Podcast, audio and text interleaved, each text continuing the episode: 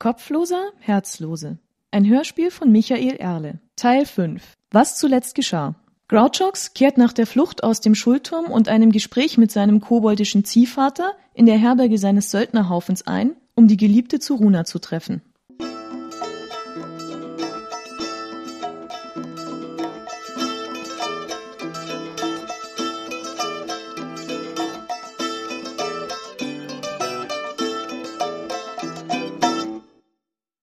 Nach dem Gespräch mit seinem Ziehvater wandte sich Grouchox dem Haupthaus zu. Er betrat es durch den Haupteingang, stieg die Treppe ins Obergeschoss hinauf und wandte sich auf dem schmalen Treppenabsatz nach links. In dasjenige der drei Zimmer, in dem die Söldner untergebracht waren. Zoruna lag auf einem der Betten. Sie erwachte aus ihrem späten Morgenschlaf, als er eintrat. Ach, du bist's. Wo warst du gestern Abend? Du weißt, dass du nicht auswärts schlafen sollst, ohne Amir Bescheid zu geben. In der Zelle des Schulturms. Ich hatte eine Schlägerei das kostet dich den Sold für drei Tage. Hast du dein Zeug gepackt? Wir schiffen uns heute Abend ein. Morgen früh legt die Güldesel mit der Flut ab. Beinahe alles beisammen. Ich kann das sofort erledigen. Lange Nacht gehabt? Ja, das geht dich einen Scheißdreck an. Waren im Balzwirt, ein paar alte Freunde und ich. Umhören, was es Neues gibt? Das auch. Hast du was Besonderes gehört? Hm, nichts Neues. Die Büttel sind noch garstiger als sonst mit den Zwergen. Es gibt irgendwo Ärger, wie üblich. Die Kurzen ziehen immer den schwarzen Peter. Du glaubst nicht, dass sie schlechter sind als wir? Nur schlechter dran. Ist mir doch egal, woran sie glauben. Ich glaub doch auch an nichts, da schert mich das einen Dreck. Und wenn sie scharf aufs Geld sind, dann haben wir sogar noch was gemeinsam. Und gute Arbeit machen sie auch noch. Aber es ist keiner in deiner Truppe. Bin ich verrückt? Du hast mir immer noch nicht erzählt, was du eigentlich bei uns willst. Hab ich wohl. Ich. Ein Leben ohne Aufregung ist nichts für mich. Warum nicht Geld dafür nehmen? Außerdem ist es weniger gefährlich zu zehnt. Sonst war ich immer allein. Weniger gefährlich. In einem Söldnerbanner. Du machst mir Spaß. Grouchox wusste, dass es nicht eine seiner besten Lügen gewesen war. Zu nah an der Wahrheit. Also morgen laufen wir aus? Ja. Was machst du bis dahin? Weiterschlafen jetzt erstmal. Gute Idee eigentlich. Von wegen. Du gehst zu Ami und meldest dich zurück. Findest ihn im Hafen, irgendwo in der Nähe der Güldesel. Oh, hat das nicht Zeit? Hat es nicht. Auf, los. Also gut. Was machst du später? Mein Säbel schärfen, ein paar Besorgungen. Dann ist es auch schon Zeit zum Einschiffen. Mein Degen Schelmenstreich braucht auch noch einen neuen Schliff. Kann ich deinen Stein benutzen? Wenn ich damit fertig bin. Ich hab gedacht, er ist aus Elfenstahl. Ist er auch. Trotzdem tut es ihm von Zeit zu Zeit ganz gut. Zuerst meldest du dich aber zurück.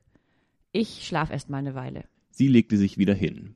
Grouchox eilte zum Hafen, wo ihm der Unterführer Amir befahl, beim Beladen des Schiffes zu helfen. Es hieß Güldesel und war ein rundbäuchiges, schmuckloses Gefährt. Der Schelm musste mit Thorak zusammenarbeiten, einem rotbärtigen Kerl, wie man ihn in einem Bilderbuch über Piraten und Halsabschneider nicht zwielichtiger dargestellt fand. Er hatte Narben im ganzen Gesicht, Zähne fehlten ihm, doch sein struppiger Bart und die ungekämmten Haare ließen ihn geradezu furchterregend ungebändigt aussehen. Seine Augen waren noch tiefer blutunterlaufen, als ihre es gewesen waren, und er hatte eine Fahne wie ein Dreimaster. Das Rothaar ist so. Wäre ja auch verhext, wenn der uns verloren ginge. Hast wohl keine Lust gehabt, bei der Arbeit mitzutun? Zu fein dafür und zu fein zum Kämpfen. Dich haben wir, Kerl. Ganz gern. Ja, und du bist betrunken im Beiboot gelegen, bis alles schon erledigt war.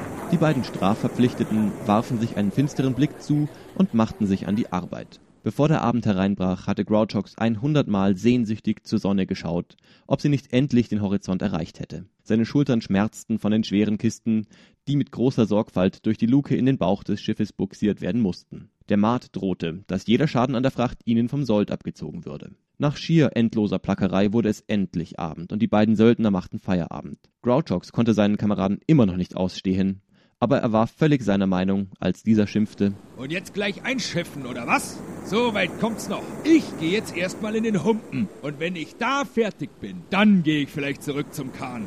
Er hielt ohne weitere Erklärungen auf einen dunklen Eingang unweit des Kais zu. Ohne groß darüber nachzudenken, schleppte sich Grouchox ihm hinterher. Es gibt Stunden, wo das schlechteste Bier noch besser ist als die nüchterne Pflicht.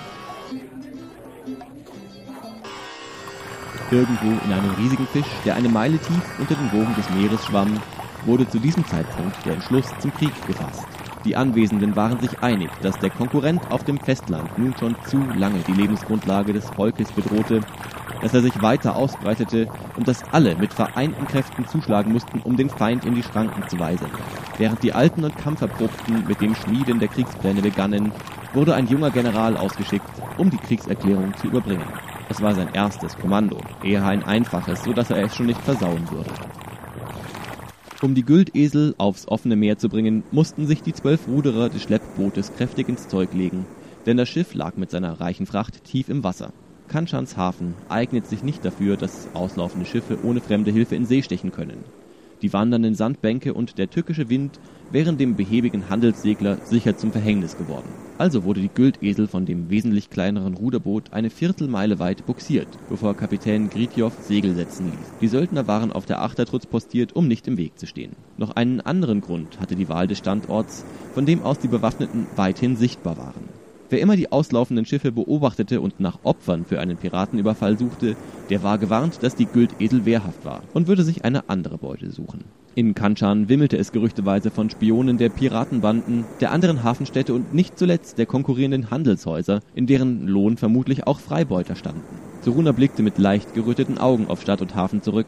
Der Abend vor dem Auslaufen der Güldesel war im Brochenen Beil lang geworden.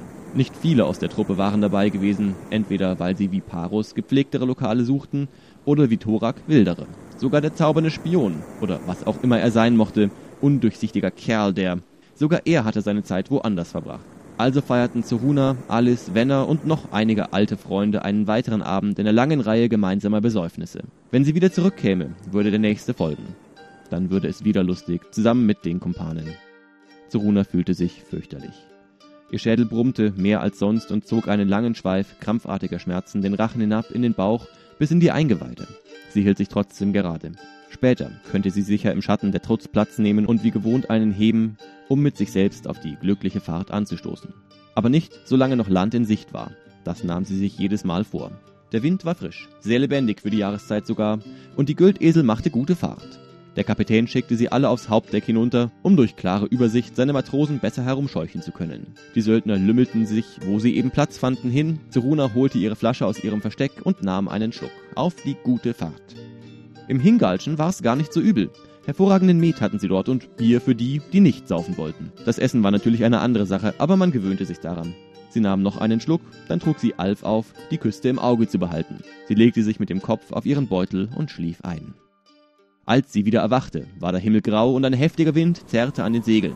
Surunas Lieder waren noch schwer und sie kämpfte eine Weile mit dem Schlaf, der die Augenwinkel verklebte, doch noch bevor sie klar und geradeaus sehen konnte, hatte sie schon gehört, gerochen und gespürt, was passierte. Das Geräusch des Windes wurde nur knapp vom Geschrei des Kapitäns übertönt. Das aufgewühlte Wasser schlug in viel zu langsamen Wellen an den Rumpf und roch nach Tank, nach Salz und nach Eisen. Und die Güldesel pendelte selten, aber weitaus ladender von Seite zu Seite. Da zog graues Wetter auf und Gridjow würde ihm auf seinem eigenen Sturmhauch davonfahren. Kein Grund zur Aufregung. In den Jahren ihres Dienstes auf See hatte sie das unzählige Male miterlebt. Auch wenn es misslingen sollte und das Schiff in das nahe Unwetter geriet, musste man sich nicht fürchten. Die Stürme des Südmeeres verloren nach dem vierten oder fünften Mal ihren Schrecken. Sie rappelte sich auf und sah sich um. Die Matrosen waren hart am Werk, das Schiff für das Unwetter klarzumachen und gleichzeitig das Nötige an Segeln und Takelage zu schaffen. Kapitän Gritjow hielt die Güldesel vor dem Wind. Wendemanöver waren also nicht nötig. Vielleicht ein Fehler, grübelte die Söldnerin, Sie hatte ein oder zweimal bei erfahrenen Kommandanten erlebt, dass sie in gleicher Situation hart am Wind dem Sturm seitlich auswichen, statt ihm davonzulaufen. Mit dem Bauch voller Fracht war die Gefahr des Kenterns selbst bei böigem Wind gering. Auch ihre Seesöldner bereiteten sich so gut es ging vor. Nur Alrik und Grouchox hatten Gleiches noch nie erlebt und standen dumm in der Gegend. Nun, Amir würde ihnen das Nötigste schon beibringen. Wichtiger war im Augenblick, dass der Rest der Truppe mithalf, das Schiff zu sichern. Sie wankte zu Parus, Thorak und Alf hinüber und schickte sie in den Laderaum. Zwei Matrosen überprüften und verstärkten dort die Verteuerung der Waren, und das war immer eine Arbeit, bei der starke und geschickte Männer fehlten. Beric verräumte gerade das Bündel aus gewachstem Tuch, in das er seine Habseligkeiten verpackt hatte. Sie nahm ihn mit, und beide halfen sie beim Verstauen von Tau und Segeln. Der Wind blies nun schon mit großer Kraft und löste einzelne Strähnen aus Zorunas Haarband. Die aufspritzende Gischt durchnässte sie langsam, und das Schiff schwankte auf eine Art und Weise, die sie nur von den Bodenbrettern der Hafenkneipen her kannte. Trotzdem kam ihr die Übung nicht zugute, die sie sich mühsam angetrunken hatte, und so kämpfte sie nicht weniger mit dem Seegang als die übrigen. Sie sah zum Himmel. Noch schien es, als würde die Güldesel dem Schlimmsten entgehen. Zwar war das Licht grau und grün, das durch die Wolken zum Wasser gelangte, zwar fielen gerade die ersten Tropfen Regen, aber wenn nicht in den nächsten Augenblicken Hagel, Blitz oder reißender Wind folgten, dann ging alles gut. Dann hätte sie das wilde Herz des Sturms verfehlt. Auch Kapitän Gritjow und einige der Matrosen waren mit der südlichen See gut genug vertraut, um die Bedeutung dieser nächsten Minuten zu kennen. Und Zoruna sah sie gespannt innehalten und abwarten. Am Horizont erhellte Wetterleuchten die dunklen Wolken und sie wartete auf den Donner. Sie tat acht Atemzüge, während das Schiff sich über eine Welle ins nächste Wellental stürzte. Dann rollte das dumpfe Grollen über das Meer. Trotz Windgeheul war es noch zu hören. Acht Atemzüge. Weit genug. Es wird gut gehen.